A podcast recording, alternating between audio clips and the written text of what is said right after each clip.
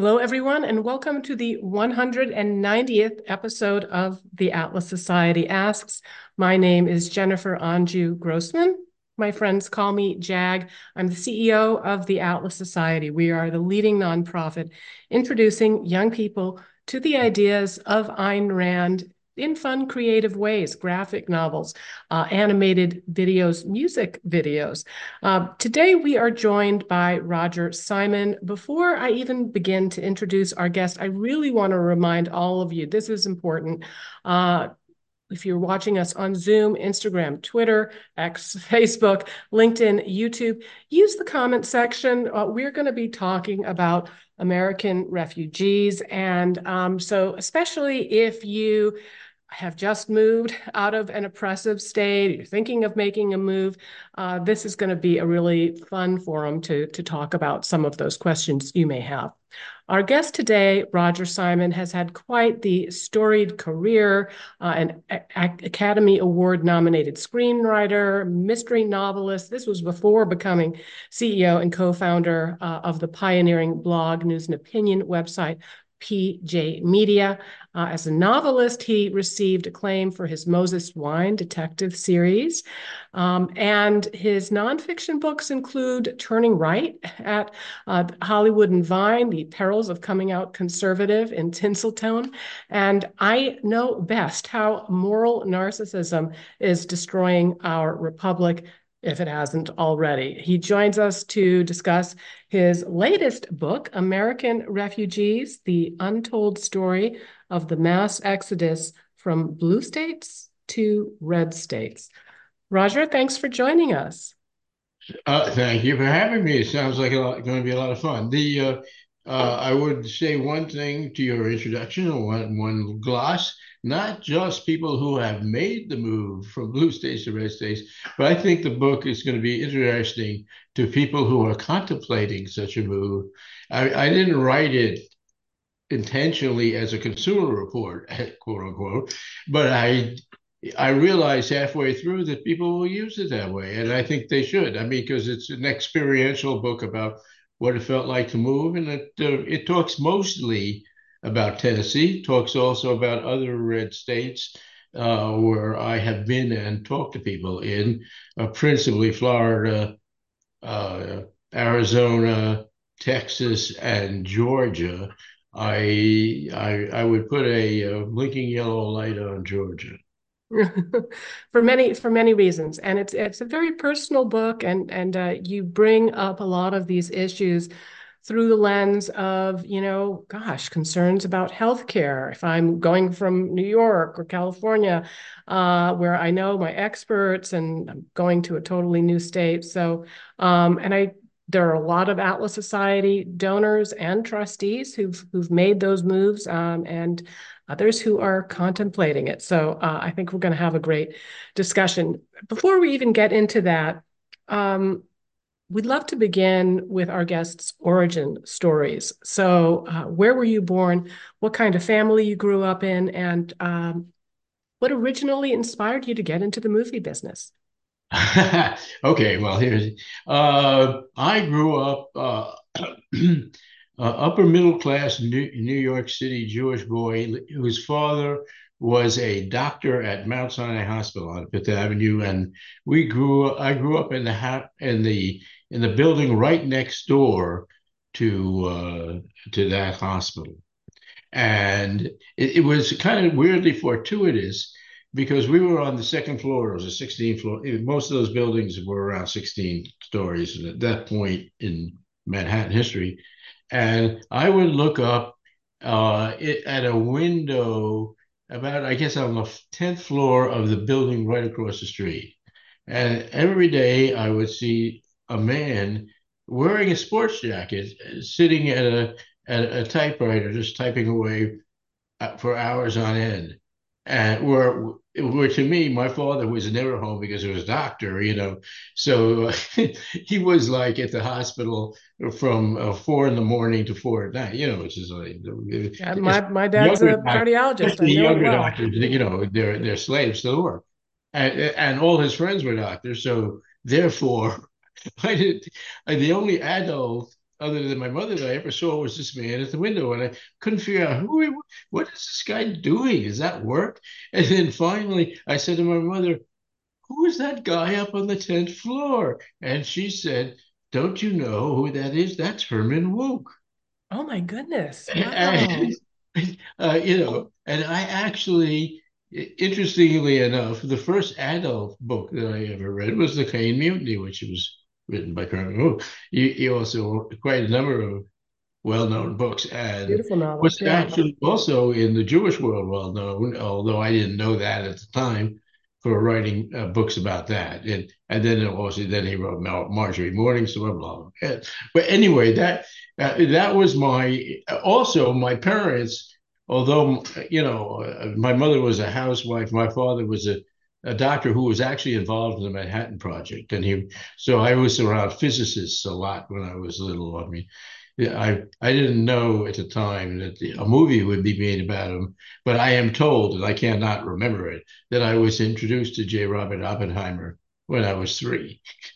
Wow. I have I have no memory of this.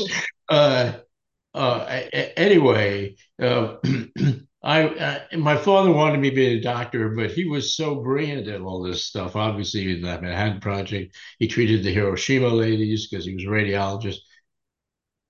I realized I was totally outclassed in that, so I went off in another direction. But he he he was uh, he was um, still determined that I would be a doctor, and uh, so so when I told him at the age of fifteen I wanted to be a writer he said, Well, he said, why not still be a doctor? I mean, Chekhov was a doctor. And I'm thinking, Chekhov?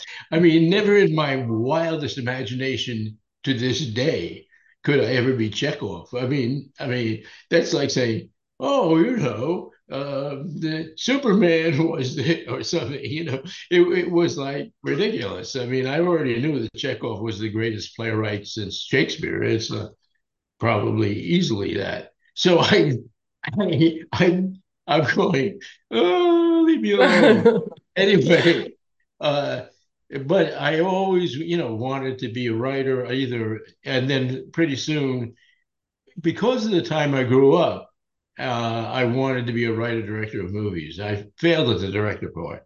I I've done it, but I failed at it. And I the reason I failed at it, I know now, was I was so taken with the idea of the director that uh, I that, that I thought the director, like Fellini or someone like that, did it all on the set. that you know, if your script wasn't there, it didn't matter because you were the maestro. So when I wrote scripts for other people, I made sure it was there. When I did it for myself, I think I can do this later. no. wow.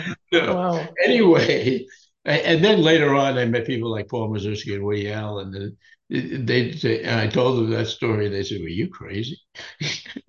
because the old Hollywood thing was, if it ain't on the page, it ain't on the stage. It's right. Well, it's, you have it. The secret you, of the whole thing is about the writing. It's not about the directing.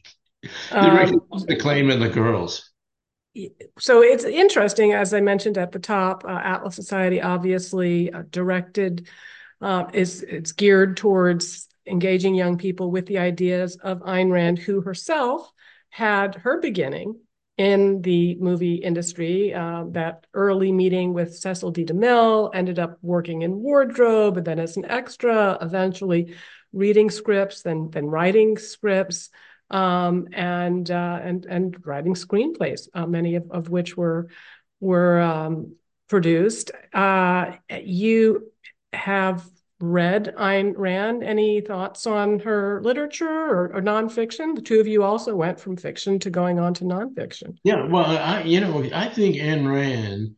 Um, has had a natural movie business personality, actually, although, uh, but on the good side of the, uh, of the political arena. Uh, what happened to me was I came in on the uh, what was supposedly the good side of the blue. I I'm, I'm not embarrassed to say because I've written about it uh, in very extensively in Turning Right at Hollywood and Vine. I was very left wing when I came into this. A left wing in the way a lot of people of my generation were. Uh, and to, to say that we were stupid is the easy thing. It, it, you, yeah, I wasn't really stupid. I went to Ivy schools, big deal.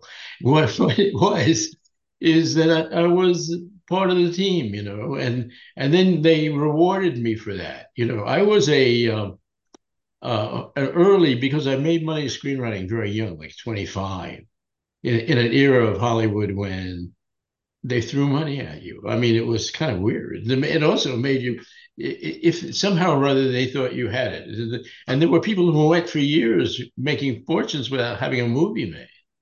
Wow. But yeah, that this I don't think that happens now. But anyway, it happened then, uh, and I was making money. I didn't know what to do with it, so I became a, a financier of the Black Panther breakfast program. So I, I, I'm now a libertarian. I knew people people on the so far on the other side. It's silly. I mean, I knew wow. some of the big Panthers. I knew the Chicago Seven and Tom Hayden and all those people, and and they thought I was the coolest guy around, and, and they loved my detective stories, and they. This is partly why I essentially got thrown out of Hollywood and started writing the things I do now because the you, they felt there was like a sense of betrayal. An, an apostate. Right. And, yeah. You know, and that's kind of really the one thing that can't be uh, can't be forgiven. So uh, let's talk a little bit about that uh, conversion, so to speak. Um, your book, "Turning Right at Hollywood and Vine: uh, The Perils of Coming Out Conservative in Tinseltown." Though I understand you consider yourself more of a libertarian. Mm. I understand the original title was Blacklisting Myself. So let's yeah. talk a little bit about the book. Uh, and and uh, one question is: Are are the common impressions that we have of Hollywood and the entertainment industry as overwhelmingly left are are those accurate, or do you think they're overblown? I, they're relatively accurate. I mean, uh, and there and there are quite a number of people, probably not so far from where you're sitting who uh, think otherwise and shut up about it. True. Uh, in fact, you know, I, I know of some who do, and you know that's kind of sad way to live your life. Uh, and as, for for me as a writer, it was impossible mm-hmm. because I don't, I don't, I wouldn't know how to write fake stuff. I mean, I just wouldn't know how to do it. I mean, I think it would be terrible. It would give itself away in two minutes but you know, maybe I could, but I, I wouldn't even want to try. I mean, it's it's like, why do you want to be a writer and do that? Then go right. go some do something else. But so I want to I want to get to your to your latest book, but I, I just can't gloss over your achievement of the Moses Wine Detective series. Um, the first of which, The Big Fix, you adapted into a screenplay with uh, Richard Dreyfuss as the lead. Where did you get the idea for the series? Were there elements um, from your own life experience? Oh, yeah. That, yeah. Uh, yeah, I'm Moses Wine. But you know, the the I, I just put my what I got the idea. I was working with the folks at Rolling Stone at the time. How cool is that? In those days, it was cool. Nowadays, you look at Rolling Stone and it's like a fossil. But anyway, uh, the the uh, you know, I, I told the guy I was in the head, you know what we want to do? We want to do a an old style Raymond Chandler, except that there's a hippie boat detective. You know, he's got a beard. He's you know, he smokes dope. He you know, blah blah blah. All the things everybody did in 1970. So he, they and they said, "Wow," and that's how it happened. I mean, I literally then wrote the Big Fix in six weeks, and. Wow but it didn't get made into a movie for several years. I mean, that's always true of the movie business anyway. But the but uh, uh, you know, I wrote eight, of them all together. Although I could have written more and would have been more successful, I just you know wanted to do other things. And, and but uh, the the character evolved as I evolved, and part of the reason that uh, Pajamas Media, PJ Media, came to be was that uh, the the last in the in the series, which was called Final Cut, um, I noticed that the, that the publisher, uh, which was a branch of sign of uh, Random House, excuse me, um, wasn't very enthusiastic. I mean, at that point, you know, I had written a number of books, so you could tell you, hard to get the publicist on the phone, all that kind of stuff. Anyway, so I thought, well, you're going to have to do something for yourself on this one. now, author websites, I mean, I have one, but they're really boring. Who wants to go to, well, it does static, nothing. But just about then, the blog thing was happening with this guy, Glenn Reynolds, who has since become a very close friend of mine. Uh, he, also he started, in Tennessee. In Tennessee, he started the Instapundit. And the Instapundit was started just like a week before 9 11. And it got incredible traffic. And I said, well, maybe I could do that, you know, and that'll promote the book. Well, so I started my own blog. It became very successful because I just talked honestly about my political change. And a lot of people in those days were undergoing similar kinds of things after 9 11. So the blog became, became very popular, but the book didn't sell. uh, well, it didn't, it didn't roll back. But nevertheless, that, that started me on in a whole new direction. It changed my so life. That, that was a that was a political change. This was a geographic uh, and cultural and I guess political change as All well. So, uh, want to talk about American uh, refugees. And again, I want to encourage those of you who are watching, who have moved, who have a story one way or the other, maybe thinking of moving. Um, please type your questions, and this will be a great forum to discuss them. So, uh, you're among the refugees, and uh, the book is in part a chronicle of your experience leaving California for Tennessee in the pre COVID uh, wave. So let's start with your decision to join the Great Migration. Why did you and your wife make the move in 2018? Good question. And, the, and it, it, first of all, it took us a fair amount of time. We talked about it for a long time. I mean, because it's LA, hard to leave. In some ways, it's hard to leave California. You know, it's, it's hard it's to leave California. It's it's hard to move. Period. And it's also, I mean, California has its obvious allures, just being there in the, maybe the best part of California. Malibu. Uh, yeah, but the uh, the other, you know, we were living in the in the Hollywood Hills. We were living in a in a uh, up near Mulholland Drive, not quite there, but you know, gradually the home the homeless started living on Mulholland, and they would be coming down. It was hard to walk the dog, but what had happened before was after I had started PJ Media, I got a uh, note in my mailbox that said, "We know where you live." My goodness. Yeah, not particularly a heartening note. Uh, I have no idea to this day who wrote it. It was just scrawled and thrown to me. But uh, I had also been, you know, I used to hang out at the farmers market all the time. Uh, uh at a table that became famous, quite famous. The BBC would film it and everything. The writers and directors would hang out there and I, you know, uh, even like fancy visiting directors like Bertolucci shows up one day or something. But we, yeah, I became persona non grata. I mean, the I could see when I would come to the people going, uh. uh, but you know, those are just the the some. We were looking for new horizons, and finally, finally, we decided to do it uh, I was pushing toward Charleston, South Carolina, where I had been several times and think it's a beautiful place.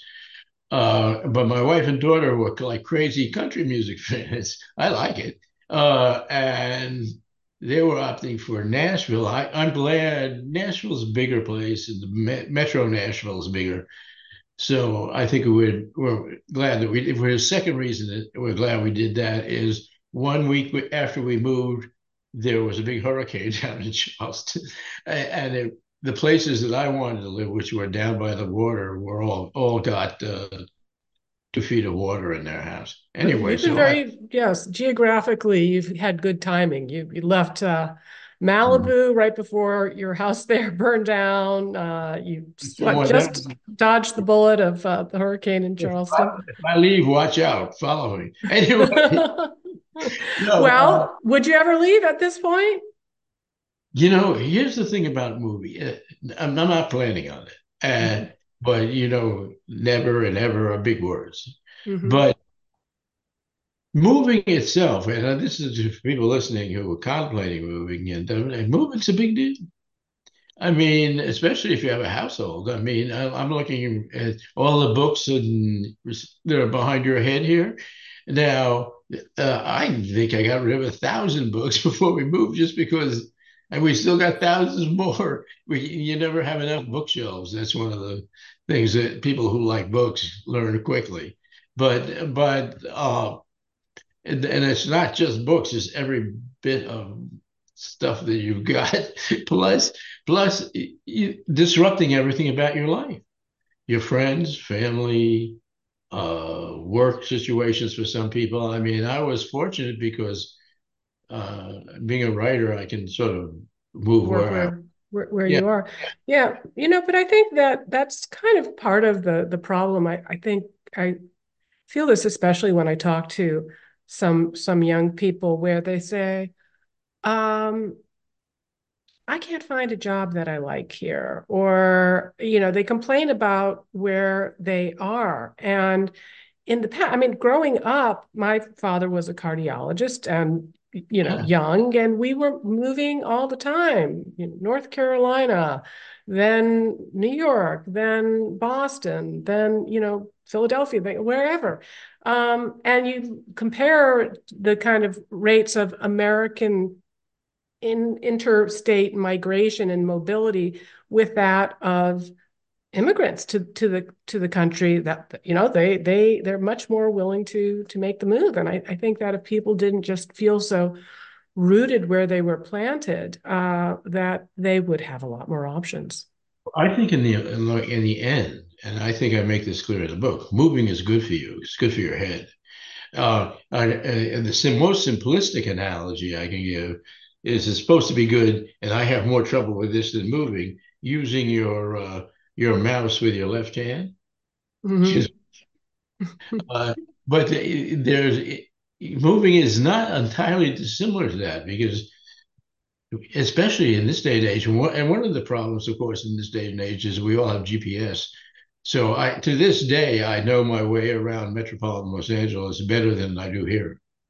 Simply yeah. because I arrived you, you have that you have that memory, right? right at the light, and so duh, I mean, gradually, of course, I know it a lot of areas now, but not not not as quickly as I could learn without having that crutch.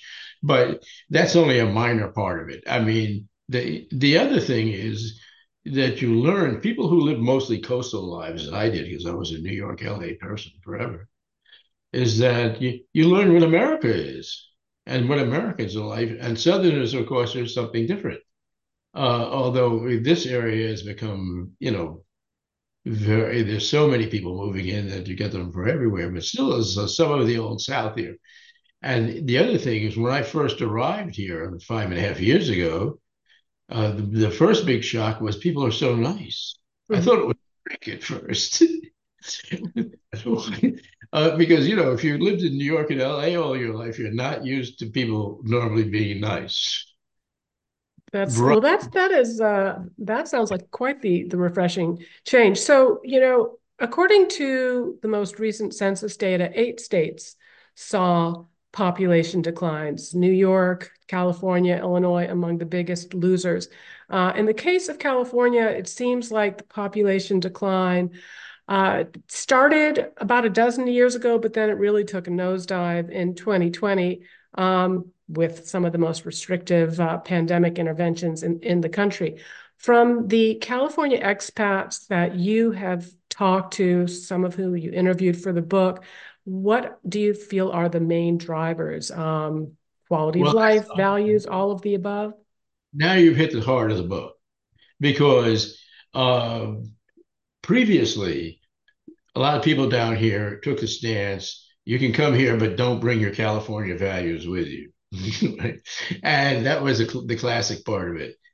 It turned out to be the reverse. And now this is a generalization, but but nevertheless, as a generalization, it was the reverse. In other words, the people who moved here were more constitutionalist, more tending libertarian, a lot of them, than than the people who were here, because the people who were here were sort of lulled, and mm-hmm. also as in almost all political situations, the leaders at the top are worse than the people that they're serving. And the leaders, that's true, not completely. We have decent senators, example, but but a lot of the local government here is just god awful and is really RINO-esque or another way of looking at it a better way that was explained to me was that they're, they're just the old southern democrats wearing new republican clothes. Mm-hmm. and uh, you know that's common throughout the south there's a lot of that. And yeah. there's nothing that the left would rather like than turn these states blue. And they do the and they do that from the from the uh, from the bigger cities outward. And, right. Well, and of course, um, yeah, the the education and and the indoctrination that that we're seeing at these universities. Um, so that is one of the biggest misconceptions. You know that people might be looking at these refugees from California or from New York and uh, thinking of it as a, uh, a, an invasion, but, but you actually use the metaphor of the cavalry arriving.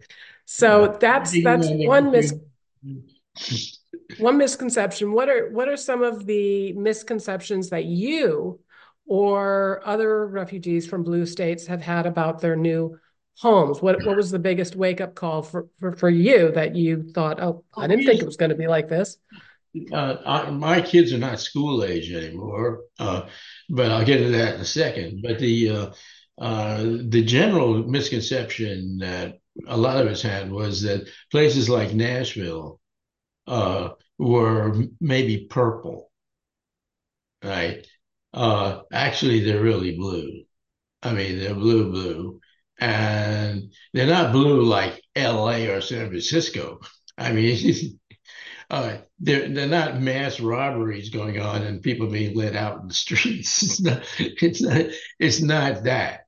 But there. But you know, if, if you listen to the Metro Nashville Council on on closed circuit TV, which you can do, you're um, looking at a um, kind of low rent Politburo, and, and it, it, can be funny too if you're if you're in the right mood. But um, it's it's not it's not what you what we expected. A lot of us expected. Now now also in terms of expectation, uh, not far from where we are is the city of Franklin, Tennessee. Now Franklin is sort of like a bedroom community for Nashville but it's in Williamson County, which has, as many people think, it may still be the per capita richest Republican county in the in the country. It's where a number of country stars live. Marsha Blackburn lives there. A lot of, you know, well-known people like you know that uh, are almost household names live there on on to die for estates, you know, hundreds of acres with their own cattle and all kinds of stuff. And you know it's quite be- it's a really beautiful area.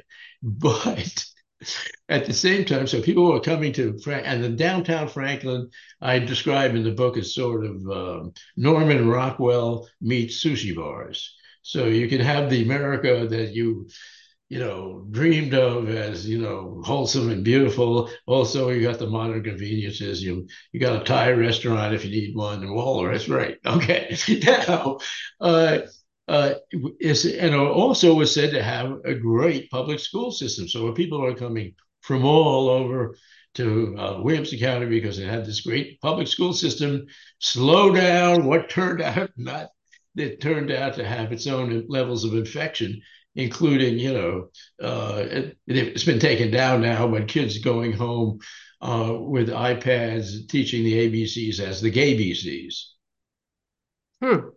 So yeah, so that was probably not not quite what uh, what what you were expecting, and and so that so, some of the cultural um, challenges that it are shaking out is being driven by people that are coming in and have a certain set of expectations, and so uh, I think it's probably going to continue to change politics for for years to come. So we're going to try to get to some of these audience questions. I was having such a good time with you. I didn't realize that that uh, we'd already gone through half of our time together. So uh, uh, in terms of that interaction and some of the, those um, maybe unexpected conflicts, my modern Galt uh, on Instagram asks, as a Northern Texan, Texan, housing prices have skyrocketed with this migration. Uh, what would you say to those who have a negative sentiment to the wave of people coming into their cities? Well, you know, I, I I'd be a liar to say that. I mean, the housing values have gone up here too, obviously, and I know from Texas friends it's true there. Um, this is the market in action, and th- there's little we can do about it. I, my advice to that person is stay put in your house and enjoy the fact that you, if you have to sell it in 20 years when you're retired, you're going to get a bigger check than you got before. I mean, mm-hmm. That's, I mean, otherwise, I mean, you, you know, or get in, or get into the housing um, and construction business, uh, as my old boss David Murdoch used to say uh, any fool can make a fortune uh, when when there's a, a boom, and um, w- when you have these sort of uh, really unprecedented uh, events like these this mass migration that that we are seeing, um, people you that know, can I, find a way to take advantage of that are going to make a lot of money. If Trump loses in the fall, the migration will only increase. That's my prediction. I, because people are going to they're going to flee these uh, blue blue states. All right, another question uh, from Xavier Collins on Facebook. Do you think these migrations are shifting things in America and making the country more split along geographic ideological lines? Uh, oh, yes. uh, you know, the, you know, people. I have a lot of stuff in the book that talking to this guy pseudonymously named Rocky. I call him Rocky Top. He calls himself Rocky Top because he once had a blog called Rocky Top. Rocky Top is the name of a very famous bluegrass song that uh, is the Tennessee state song. Anyway, uh, Rocky, the real Rocky Top is, I would say, I have never met anyone who knows the inside of politics better than this guy. He uh, advisor to to presidential candidates in Washington and also gubernatorial candidates in Tennessee and Nashville, in the capital. So he knows state politics and national very well. And, you know, he talked about all this stuff all the time. And, you know, we were, the whole time I was writing the book, he was very aware. He was sort of my guru for the book. And we were talking about whether, you know, speaking of your the question that's up there on Facebook, um, what we are looking at uh, is a kind of new divided USA or scarily the potential for civil war. At least a kind of cold, uh, a civil Cold War, you know, just kind of like we had an, an international Cold War. Okay. Our, our friend Liberty Shamrocker on YouTube um, is asking Roger, now that you're in Tennessee, are you thinking everyone else stop coming? Any thoughts of moving again? Pull up the drawstring, the drawbridge. Oh no! First of all, a lot of empty land in Tennessee, so don't don't. Uh, you That's know, there's land in America. They, they they like to pretend that there isn't, but it, it it's um, you know, if you, I I would say to any people who are listening to this show, I would I would welcome to Tennessee anytime because you know what they're going to be like, and I'd like to have them as neighbors and you have this book that you can read before you go. um, we, we, had our Galt's Gulch in, in Nashville last year, and it was absolutely delightful. Uh, it was hard to get our staff to leave and go back to their various states. Um, and uh, we were just talking about this before we jumped on. Uh, Grown Castry says, Greetings from Argentina, the new land of freedom. So, uh, Grown, Roger wants to visit you, and he's, he he may consider uh, moving Liberty if uh, if if things Yo don't. Argentina. Español. Uh, all right. Jasek Isaac Montrose on X asks, what do you think about Republican states pledging support for Texas with the immigrant crisis? Do you think the blue to red migration has helped reinforce these states? Uh, it, it, it is to, well, look, at the most, uh, it, it's quite obvious here in Tennessee, but it's even more obvious. It turned Florida completely red. Uh, you know, Texas has always been in jeopardy because they just want to get Texas. The, the left just has a lust for Texas is terrible. But uh, uh, but yes, in every case, it's helped shore up, and and it's kind of wonderful. Uh, you know, since I'm an editor of Epoch Times, I get to go around to all these states, and I I, I have a great time talking to the people it's it's it's the politicians that sometimes creep me out. But the the people who are there, America is a great place. It really is. I mean, I, I spent a lot of time in Europe, and I love America. Mm-hmm. Kissimmee for me on Instagram asks, would you ever go back to writing fiction, or is politics your main focus these years? Uh, thank you for asking. I thinking I'm thinking very strongly of going back to fiction or screenwriting in the next year, because this, you know, I, I am not going to stop writing politics because I have a contract with the Epoch Times that makes me uh, deliver them a column uh, like every hour. So, so I have to, not quite that bad, uh, but I so I will be doing that. But I'm going to go back to fictional writing because you know it's who I am. It's in my fabric, and also if I thought I couldn't do it anymore, I'd, I'd feel depressed.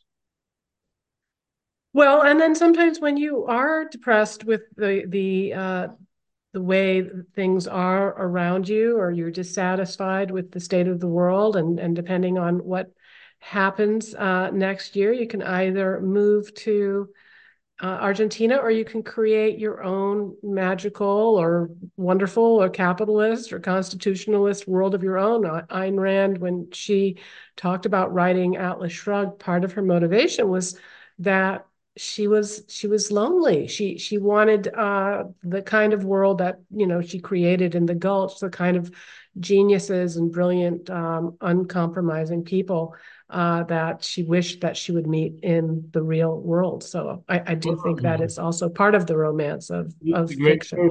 I, I, I, you know, the truth of the matter is, I, I make jokes about moving to Argentina because I, I uh, think this guy Milei is an incredible person, and uh, but I'm not doing that. I, if I mean, no matter what happens, I'm staying here to fight. Zach Carter on Facebook uh, asks, looking at the state of modern films and entertainment, what would you say to young writers looking to enter the field? Because Roger, you are still on the voting uh, for the Academy. Is that right? So you're reviewing the films and. Yes. Well, I I don't want to be too discouraging. I came into writing both fiction and film at a time it was a lot easier. I think right now, uh, but and right now you you have to be an entrepreneur more. I mean, I when I came into it, you know, first of all, I was a liberal then, which made it easier, but but but I was also uh, the the world was much more open to anybody and, and also there were going concerns. Now, now the, the movie business was then run by filmmakers. I mean, the, the, all those Jews from Eastern Europe loved movies and they loved America. Uh, the, these uh, these are all run by multinationals now, and the networks are awful. Uh, the publishing houses are not so great. So it's you, I would recommend actually it, it's not easy, but self-publishing is something Right. I, but I don't like it. But it's because I'm spoiled. Right. A young person coming into it um, learns how to do it because self-publishing takes a lot of uh, different skills than than being published by Random House. I mean, Yeah, or or navigating, you know, the politics of a publishing house or uh, the studio system. I mean, I would say, Zach, that uh, maybe the optimistic part of of what's changed, because you're you're asking Roger what has changed since the time he entered um, screenwriting and entertainment, and now, well, on the positive side, one thing that's changed is um, the internet and social media and the democratization, demonetization, dematerialization of, of how content is distributed. I mean, that I think seizing on that is uh, what has propelled the Atlas Society to, to be in the prominent position that we're in today, is because, hey, we want to do an AI animated uh, book trailer of, of Atlas Shrugged and put it out there, and we do. And now people are approaching us and wanting us to do um, full length treatments of, of various uh, types of, of content and bringing the money. So um, I think what Roger's saying is is being entrepreneurial about it is probably the right, the right way to go. Um, all right. Uh, Candice Morena has an interesting uh, question for you, uh, Roger. Uh, she's watching us on Facebook. And she asks, when do you know when it's time to move on to the next project or career? Because, Roger, you've had several different kinds of careers, right? And now we hear the news that you're actually the wonderful news um, that you might at some point return to, to fiction. So, is there is it that you get bored, or is it what you know? What is well, you know, when I, when I I learned it young because when I was in Hollywood, I used to alternate very deliberately between writing novels and screenplays. Uh, so that started me off in that direction. And one of the reasons I did that is my novels were pretty well known, but they didn't get that much money. So, but but the Hollywood people, because they saw my name in print a lot, thought I was making a fortune from these books. So uh, They needed to pay you more. told on me when I come in for a meeting. Oh well, I can always write a book, but I really need the money of a script. But that that way, that's a giving away a little trick that happened to me. But uh, but but it did set me up into the world of realizing you can do other. I mean, first of all, life is long; it's not short. So I mean, if you stay healthy, I've been I've been doing this for years, and I'm healthy, so I'm going to do it for more. Uh, so and the other thing is, don't be afraid, and also, the rejection is nothing just it, it, it took me years to realize that because at the beginning people get rejected get their writing rejected get their whatever it is they're doing rejected. They they take it personally and think it's a reflection on them. It's usually not. Sometimes it might be but usually it's not. And in the and and to even dwell on it for a second is uh is a waste of time. Because it, Right. it just done is killed your opportunity to do something else you just killed time. I mean, so I mean, my my reaction to rejection of any sort to this day, right now, is the I, a very simple four-letter word: next.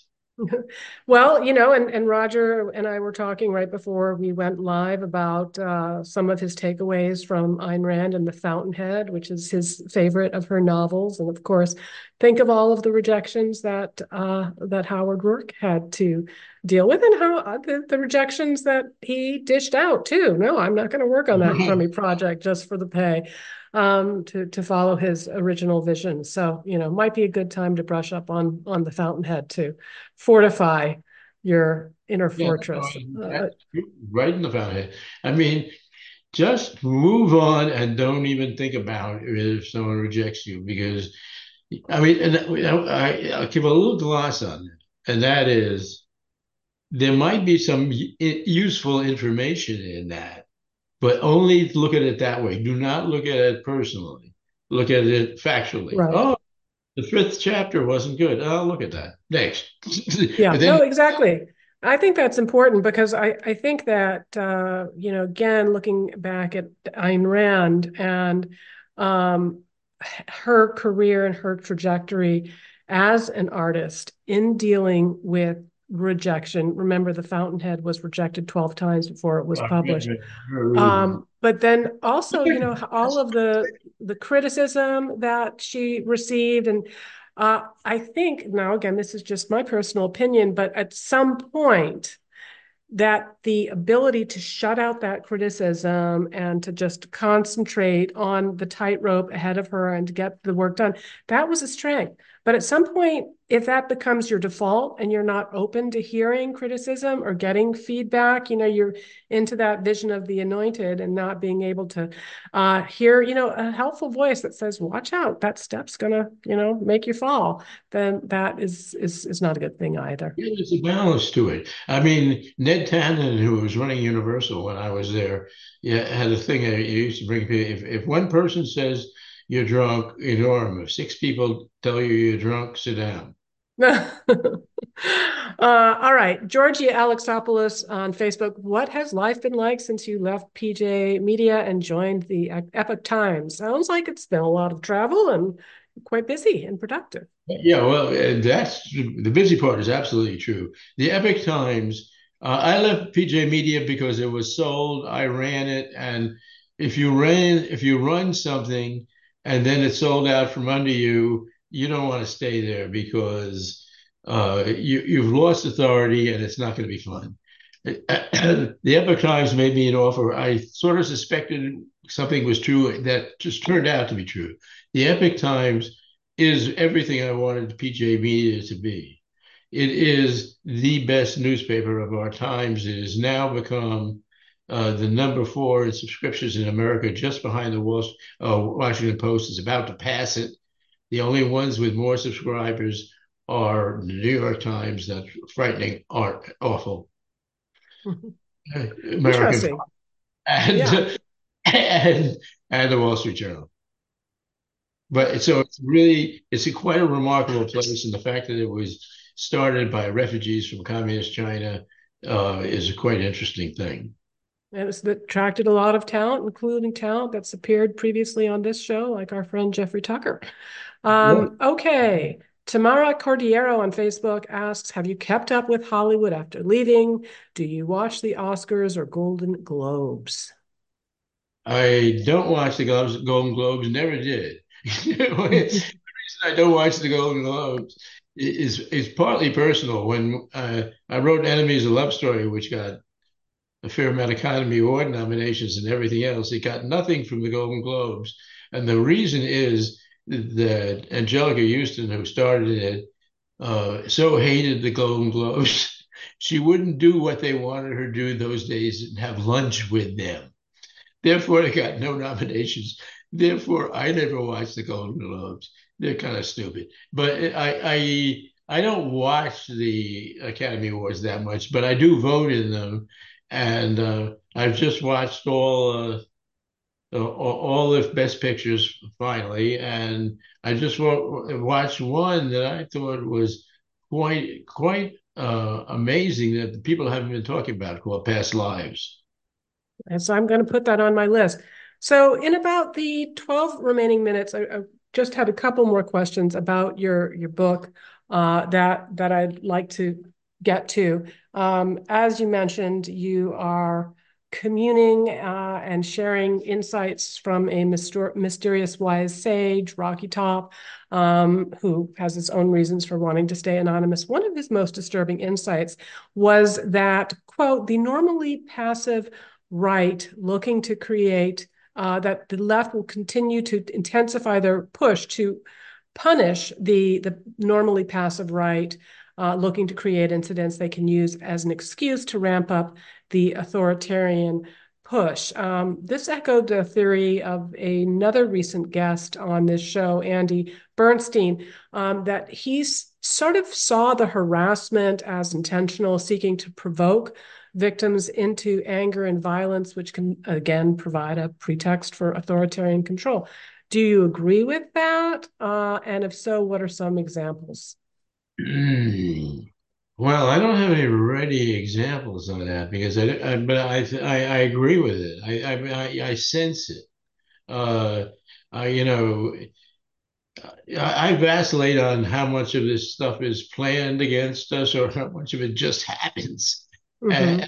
I, I, think it's a combination actually, but uh, you know, I one part of my book that I'd like to bring in, yeah, is um, is the one of the last chapters in the book is called Steeples.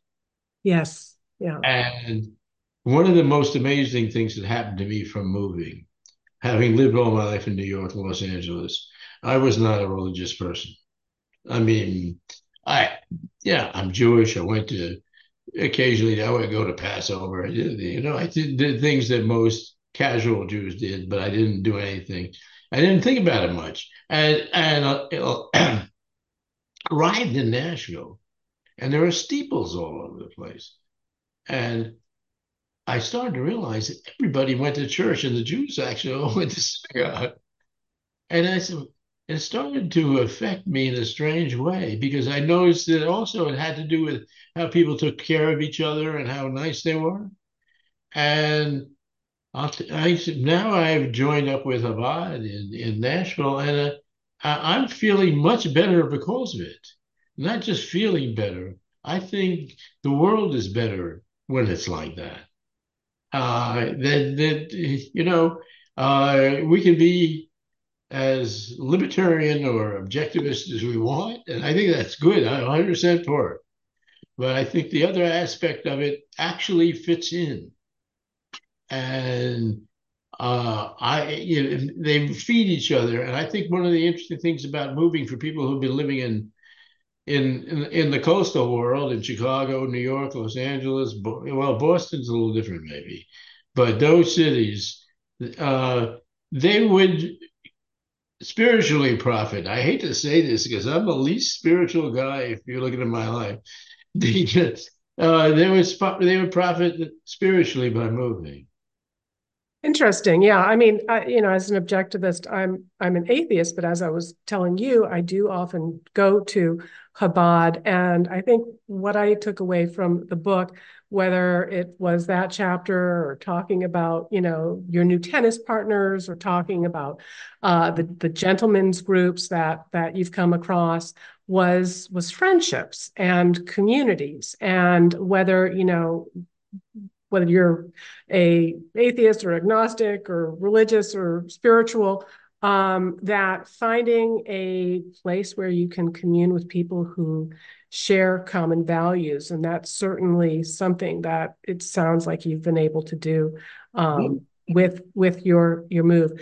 Uh, now, I did we didn't spend a lot of time talk. We've talked about Tennessee. Um, we've talked about some of the other people that have uh, made the move there. Uh, we we didn't talk a lot about uh, Texas or or Florida, but in the conversations that you include in the book and and that you've had with others, um, what about people that are considering moving to one of these other states? Well, or I, even I, just to you know like uh, Colorado. I mean, sometimes maybe they they're not going to. Uh, I would not advise if you're trying to avoid a blue state. I think we've gotten a lot of Colorado lately.